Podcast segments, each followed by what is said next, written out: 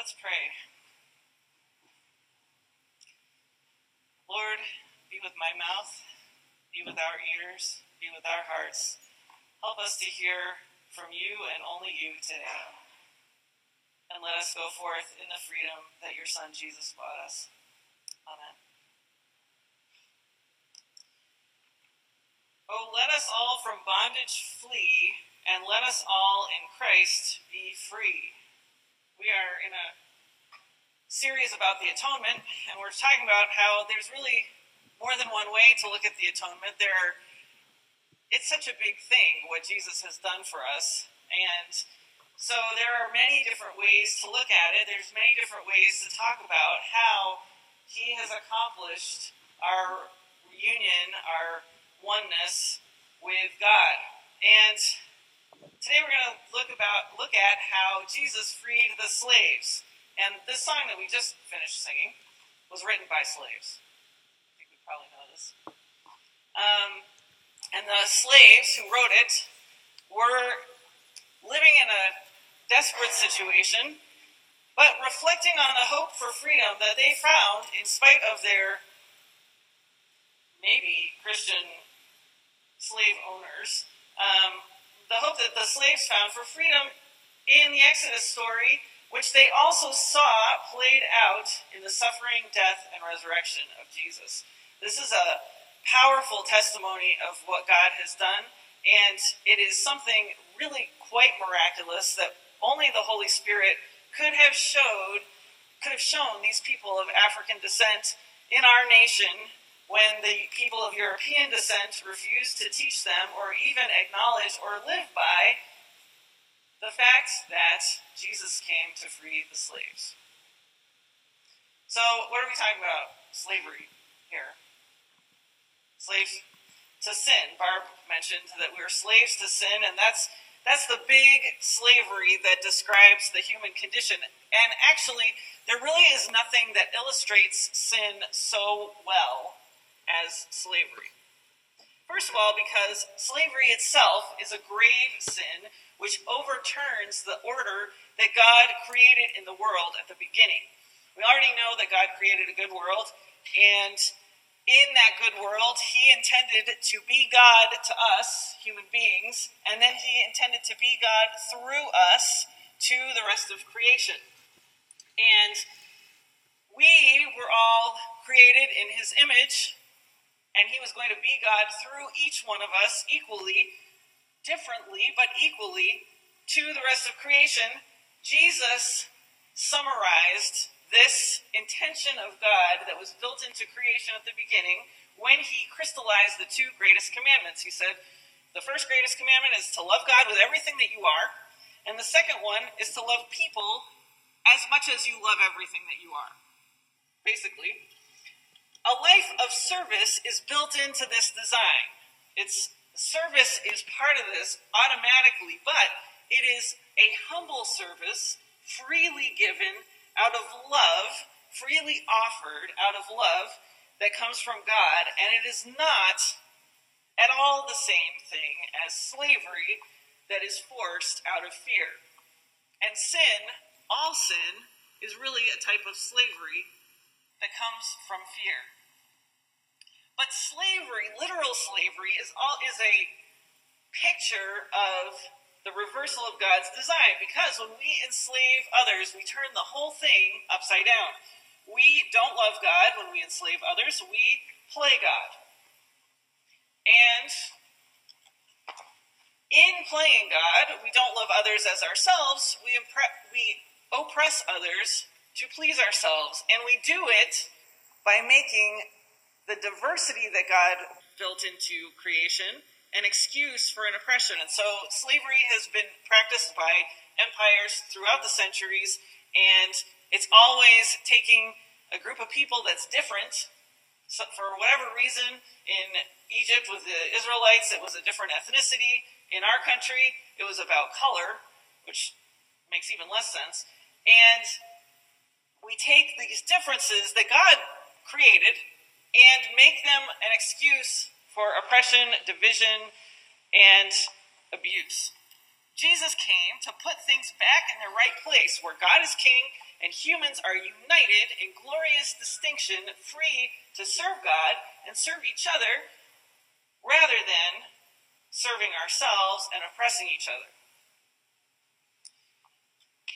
Not only, though, is slavery, literal slavery, the sin that most obviously breaks the two commandments that are built into the foundation of the world, but slavery as a metaphor shows us how all other sin works. Because ultimately, but less obviously, all sin is an attempt to play God at the expense of other people. Slavery when it is in place, affects everybody.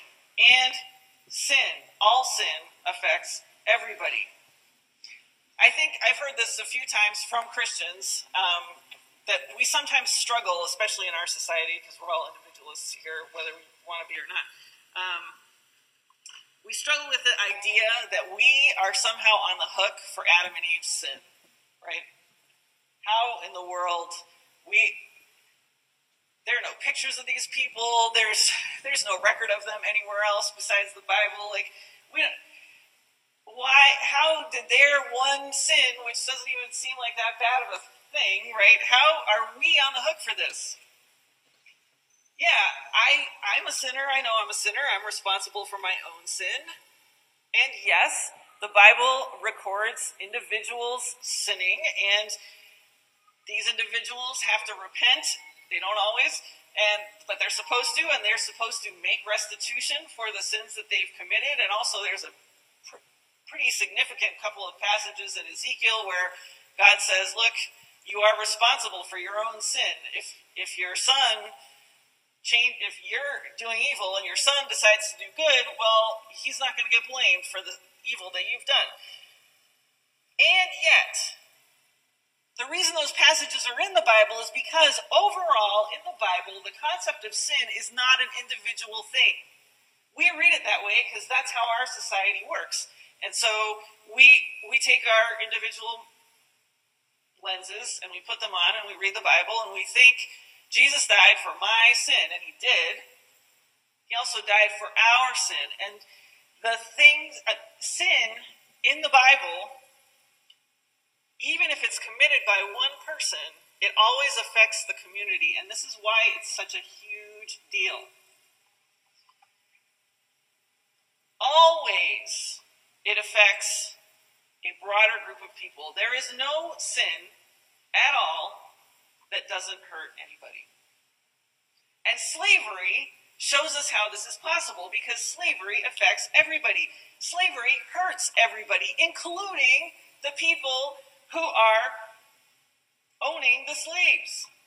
It hurts young and old, male and female, any ethnicity, the people who are being sinned against, and the people who are committing the sin. It hurts everybody. I have a, um, a black pastor friend in Texas. We went to college together, and every once in a while we chat on the phone, and he was telling me, you know, I, I think that racism is an evil in this country but I don't think it's, he, he's saying, I don't think it's my people only who are being hurt by it. I think white people are being hurt by it too. It is, it affects everybody. And Martin Luther King Jr. said something similar. I am personally coming to the conviction that the sin of slavery and racial oppression that occurred in this country from the moment that Europeans set foot here is the reason why our country is in the mess that it is right now. Taking prayer out of school is not the reason. Taking God out of the conversation in our society is not the reason.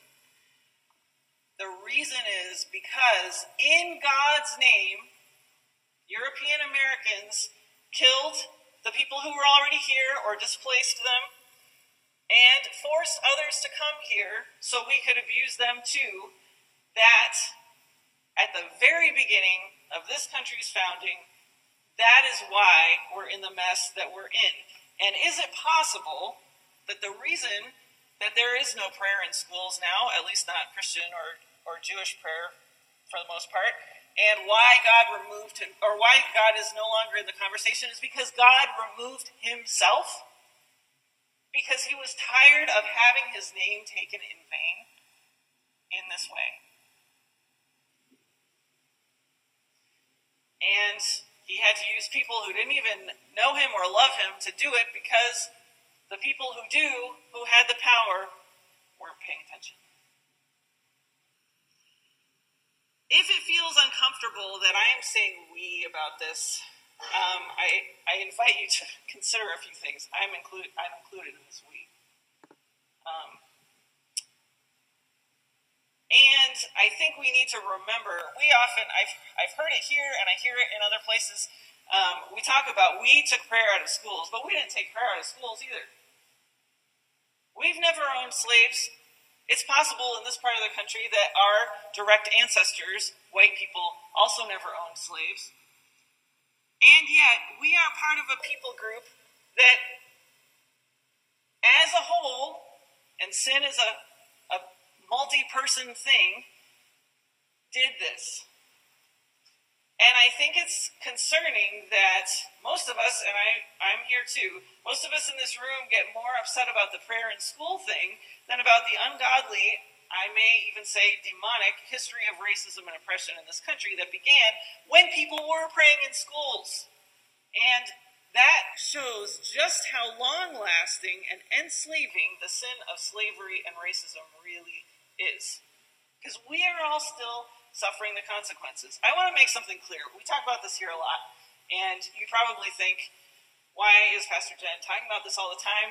Um, how does this really apply to us? We love all people. We're not racist.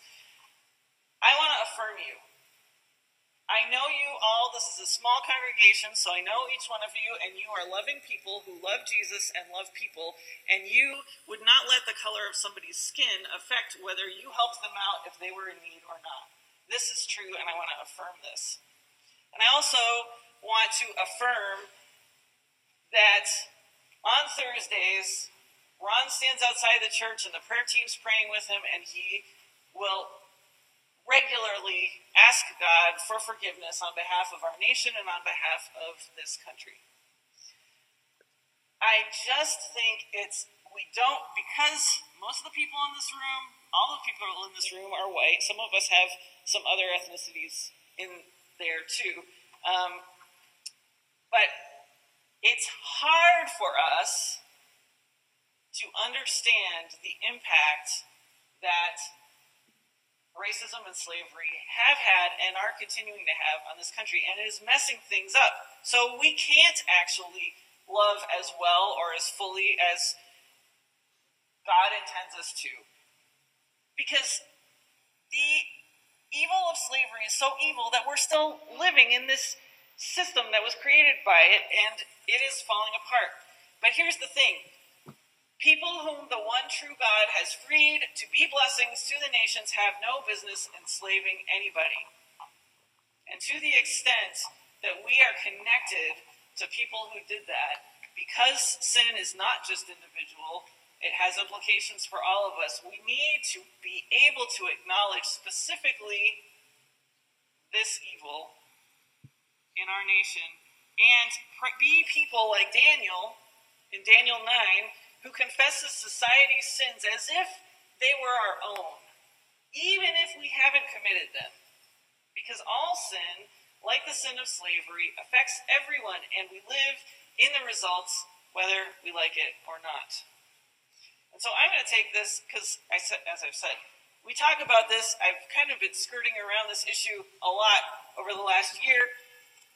And so I would like to personally ask forgiveness of my friends and Christian family of color in this nation. And those of you in here who have, I know there are some of us here who have ancestry who are First Nations people. Um, the Europeans were not good to those people either. And so I want to ask forgiveness on behalf of people of my skin color, especially of you who are in my family in Jesus Christ. Because people who have been freed from slavery to sin have no business enslaving anyone, and I am sorry. Here's the thing Jesus can free us. Jesus does free us. Jesus has freed us. And like Barb said, when Christ has set us free, we are free indeed. We can't get stuffed back into that thing. But we do have to take steps. We have to participate in our freedom. And we see this in the story of the Red Sea. So slavery was affecting Egypt the way it is affecting our country right now. There were a few leaders in Egypt who decided, oh, here's this ethnic group, and they're pretty hard workers, and we don't think we want them to take over our hierarchy here, so let's put them to work, and let's oppress them, and let's keep them down so they don't have any power, so we don't have to worry about them. It was just a few leaders but the rest of the Egyptians benefited from this system. It was an economic system. And the whole system, the, the Egyptian economy and society and everything became completely dependent on the forced labor, labor of an entire group of people. Every person in Egypt got trapped in this, one way or another. So when God sent Moses back to Egypt to tell old Pharaoh to let my people go, Pharaoh really didn't want to upset the tidy system his ancestors had created. It would be a huge mess to let the people go. In Exodus 12:12, God tells Moses, "Against all the gods of Egypt I will execute judgment. I am the Lord." And he demonstrates this through the plagues. All of the plagues, each one is designed to challenge a different god of Egypt. And because their you know their gods were tied into nature and stuff like most uh, pagan religions. And we already saw two weeks ago that God ransomed his people. They were already ransomed from the false gods. So how dare these false gods be subjugating his people for 400 years? But this also shows us that slavery really is demonic. This kind of subjugating of another people group based on some different characteristic is demonic. God is punishing the gods of Egypt because of what is happening to his people. But God is punishing the gods of Egypt, but he is also executing judgment against Pharaoh, and the rest of Egypt is bearing the brunt because sin is not just individual. It would be great if just Pharaoh had to bear the brunt, and everybody else who didn't create this system was okay. But it didn't work out that way. But here's the interesting thing when Pharaoh sends the people out, finally, after the death of his son and all of the other firstborn males in Egypt, both human and animal, Pharaoh has the opportunity to be free too because he's dismantling this whole evil demonic system by sending the people out. And the system of sin that he's causing his own people to commit. Here's the problem though if you feel like you're benefiting from sin, you don't want to be freed from it. First of all, you might not realize that it's sin, but you also don't want to be freed from it. You don't realize that you're enslaved in the first place, and freedom feels weird and uncomfortable and hard. And it can even feel weird and uncomfortable and hard if you were the person being oppressed by sin and you're freed from it. We've talked about this here before a few years ago um, about how the Israelites, once they got into the desert, they kept wanting to go back to Egypt. And this even happens as soon as they leave, because in Exodus 13 17, God sa- uh, the Bible says, When Pharaoh let the people go, God did not lead them on the road through the Philistine country, though that was shorter. For God said, if they face war, they might change their minds and return to Egypt. God really, really, really does not want his people enslaved. So he leads them the longer way. But by leading them the longer way, they're not faced with war exactly, but they're faced with the Red Sea. Here's the thing better the hard way following God the hard way, the long way, a way that requires our faith and our intentional participation, than the way that keeps us enslaved or loops us right back around to slavery. God wants a free people to bless the nations. Remember, the Israelites are God's people. God has chosen them, descendants of Abraham, through Isaac, to bless the world. And they have to be free to do this. God and God alone can make people free, can set people free. But then, after He has set us free, it takes an active trust, which is what faith is, in Him to live it, or to live in it, to live in that freedom. The route through the Red Sea gives both the Israelites and the Egyptians the ability to choose freedom and participate in it. Egypt chooses to remain enslaved. When the king of Egypt was told that the people had fled, Pharaoh and his officials changed their minds about them and said, What have we done? We've let the Israelites go and have lost their services. They choose to remain enslaved. The Israelites, on the other hand, are terrified, but they follow God into freedom. Then the angel of God, who had been traveling in front of Israel's army, withdrew and went behind them. The pillar of cloud also moved from in front and stood behind them, coming between the armies of Egypt and Israel, coming between the forces of slavery and freedom. Remember that it was the angel of God who called out to Abraham when he was about to sacrifice Isaac and stopped him. We honestly don't have enough information to know this for sure. It could have been an angel, a spiritual being that wasn't God, who um, was a, still a servant and messenger of God. But some Bible scholars believe that when the Old Testament talks about the angel of the Lord, it is talking about a pre incarnate, a before embodied version of Jesus. It is Jesus before he was born in Bethlehem.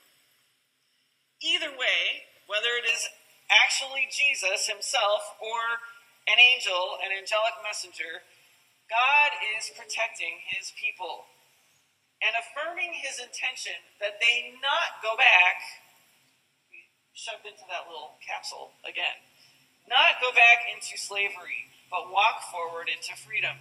Then Moses stretched out his hand over the sea, and all that night the Lord drove the sea back with a strong east wind and turned it into dry land. The waters were divided, and the Israelites went through the sea on dry ground with a wall of water on their right and on their left.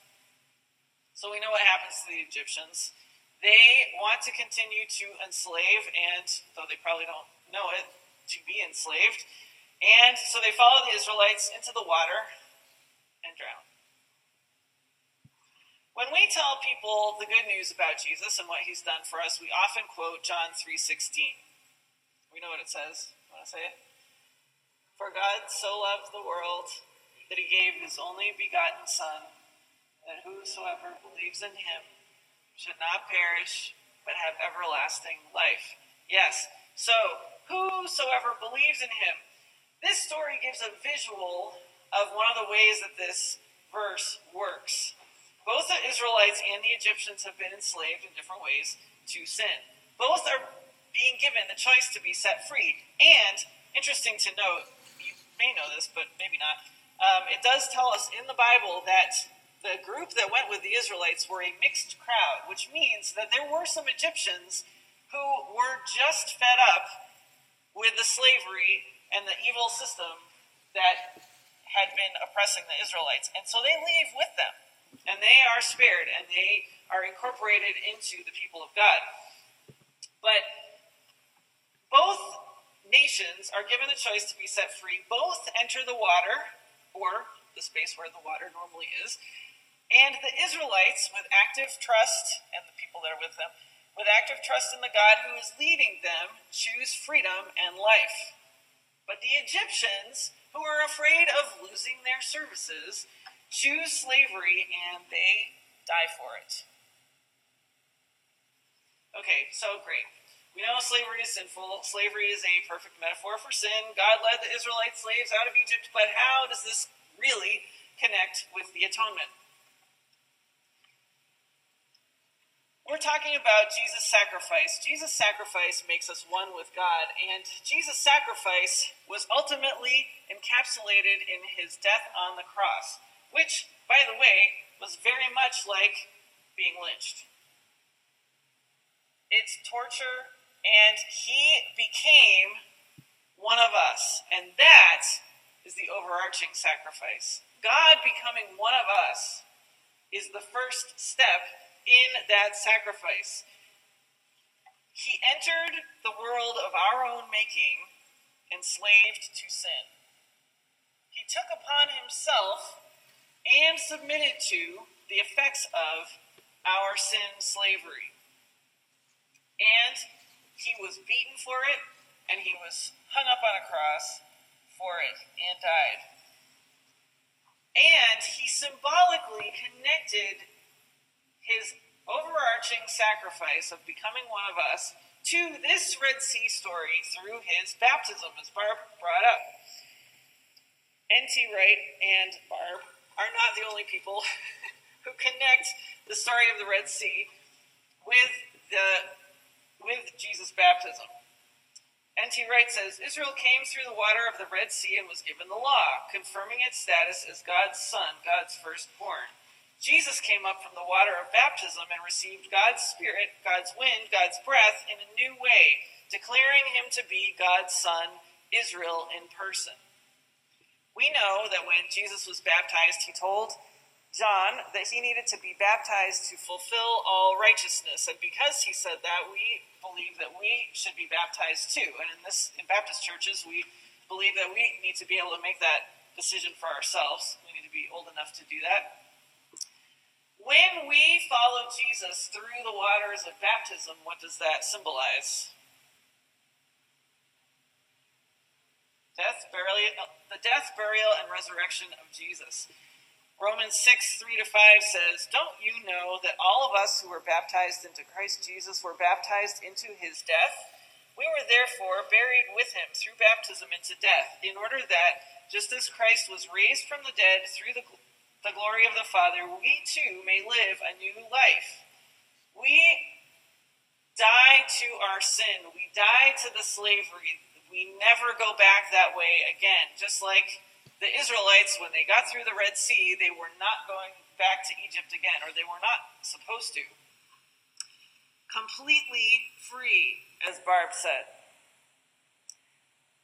The Israelites were freed from slavery, baptized into a new life of freedom through which to bless the nations. And we have been baptized into a new life of freedom to bless the nations too.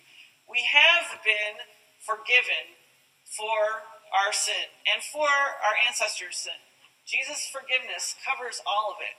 We still need to remember the story, though. God tell Exodus all the way through Deuteronomy. God reminds his people that they were slaves and he freed them. It is important. We're supposed to pass this down. We have to be honest about where we've been and grateful and honest about what God has done for us through his sacrifice and our baptism. So, what would it look like here for us to really live in the freedom that Jesus has bought us? If we are following our servant Lord to freedom, how do we show that we're free? I don't know. I've been here since 2019. We've been praying about what God wants for this church, and I think that it's very clear that God is at work here. Um, and that He has placed here people on purpose, each of you on purpose, with hearts for Him and hearts for other people. I don't know specifically what our mission in this area is to look like or is going to look like, but I can tell you one thing. I really believe from the Bible that God is sad and tired of seeing his people, not, I'm not just talking about this church, I'm talking about in general, his people separated like laundry. He already washed us. We don't have to be separated anymore. So, I believe that God really wants the people who are truly his freed people to look like the communities where they are. I believe that he wants the leadership and the fellowship to reflect the diversity that he has created of every tongue, tribe, people, nation, color.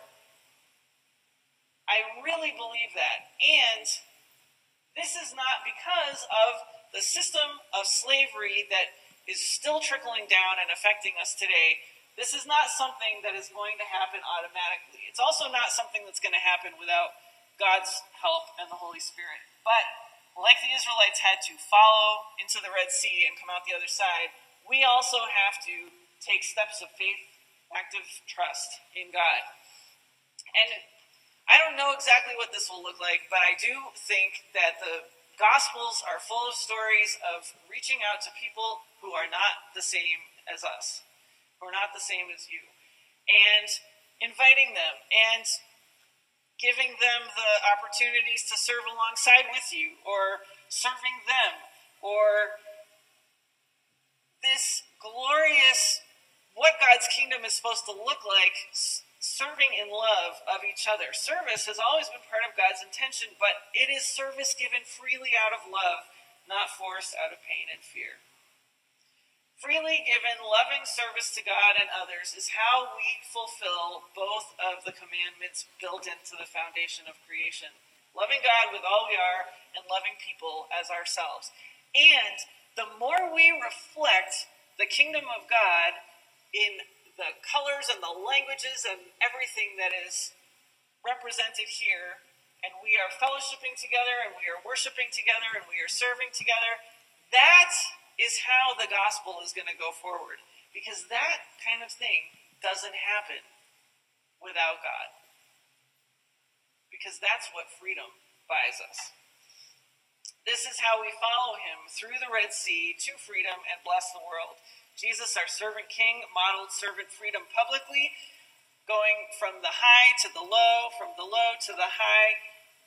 Everybody, from the time he stepped through the waters of baptism, through his torture and death on a cross, and out the other side of death in full resurrection and a new life. And this is another way to, compl- to contemplate the atonement. Let's pray.